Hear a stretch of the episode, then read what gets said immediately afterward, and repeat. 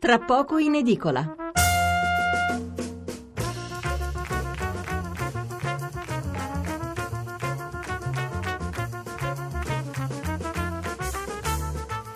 Buonasera da Stefano Mensurati e benvenuti all'ascolto di Tra poco in edicola, la rassegna stampa notturna di Radio 1. 800 050 001 il numero verde per intervenire in diretta, 335 699 2949 il numero per mandarci un sms. Fra poche ore incomincerà il decisivo vertice di Bruxelles sull'immigrazione, un vertice al quale l'Italia si presenta con molte carte in mano e ad essere in posizione di debolezza per la prima volta sarà Angela Merkel che, se non riportasse a casa un buon risultato, rischierebbe addirittura la poltrona di cancelliera. Insomma, c'è grande attesa e di questo danno conto quasi tutti i principali giornali di domani, che poi si soffermano anche sulla soluzione del caso Lifeline, lo avete sentito adesso anche nel giornale radio, la nave di una ONG alla quale è stato finalmente permesso di attraccare a Malta.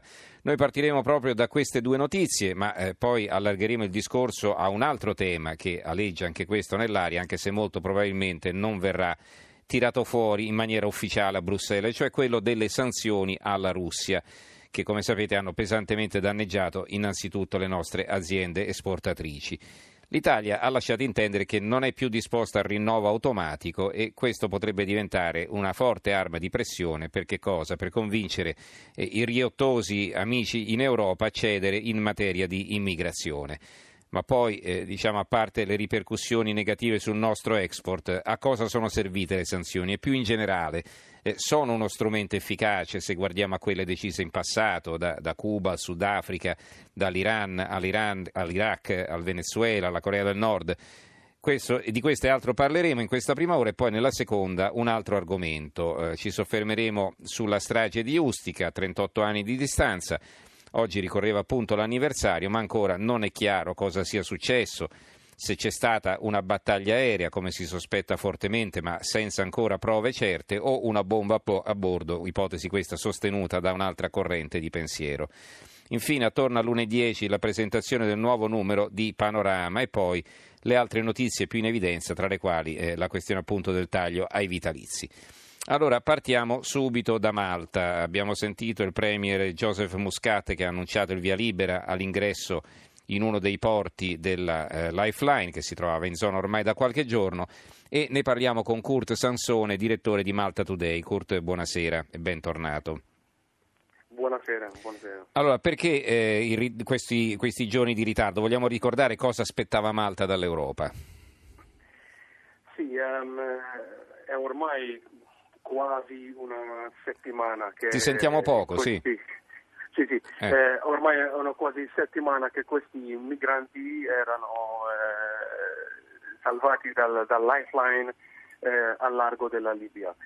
Malta, come ha spiegato anche il premier Muscat oggi, voleva che ci sono altri paesi europei che... fanno la loro parte per prendere una quota di questi migranti e poi quando questo sarà in attesa, l'attesa ci sarà, Malta lascia la nave attraccare qui nel porto di La Valletta.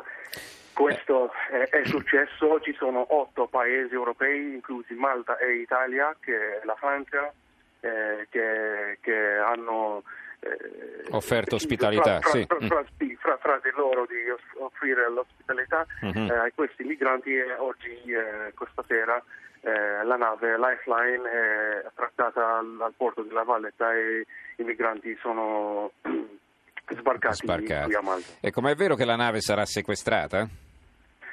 Sì, la nave sarà sequestrata. L'ultima notizia ci arriva dai fonti della polizia che il capitano questa sera stesso si era interrogato anche nel quartiere della polizia. Sembra che l'interrogazione è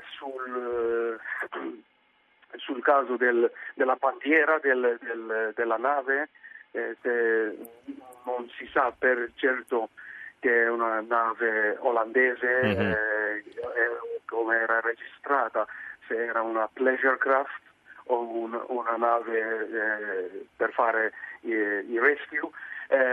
C'era l'interrogazione questa sera, il capitano sarà lasciato per ritornare sulla nave, ma la nave è qui a Malta, non muoverà di è stata bloccata.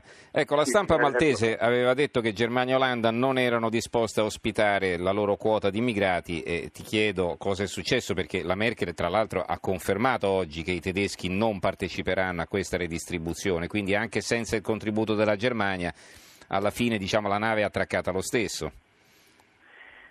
Sì, l'Olanda alla fine è entrata nella questa circo di ospitalità. Sì, la Germania è rifiutata. Sembra che gli 8 paesi e altri 8 paesi hanno offerto l'ospitalità necessaria per ridistribuire questi 233 migranti. È chiaro. Senti, per il futuro, Sansone, quale sarà l'atteggiamento di Malta? Cioè, cosa diranno i vostri rappresentanti domani al vertice europeo di Bruxelles? Qual è la posizione del governo? È chiaro che la posizione è quella che era stata di sempre. Questa è un problema europeo. Paesi come Malta, Italia, Grecia sono nella frontiera più sud dell'Europa, qui non puoi costruire muri come hanno fatto l'Ungheria, qui è il mare, questa deve essere una soluzione europea a questo problema, soluzione europea che raggiunge la solidarietà, l'umanità di salvare vite che sono in difficoltà, ma anche di curare le frontiere, avere meccanismi che fanno ripartire al loro paese quelli che non hanno il diritto di protezione. Certo. Nei paesi europei. Benissimo, ringraziamo allora Kurt Sansone, direttore di Malta Today. Grazie Sansone per essere stato con noi. Buonasera. Grazie.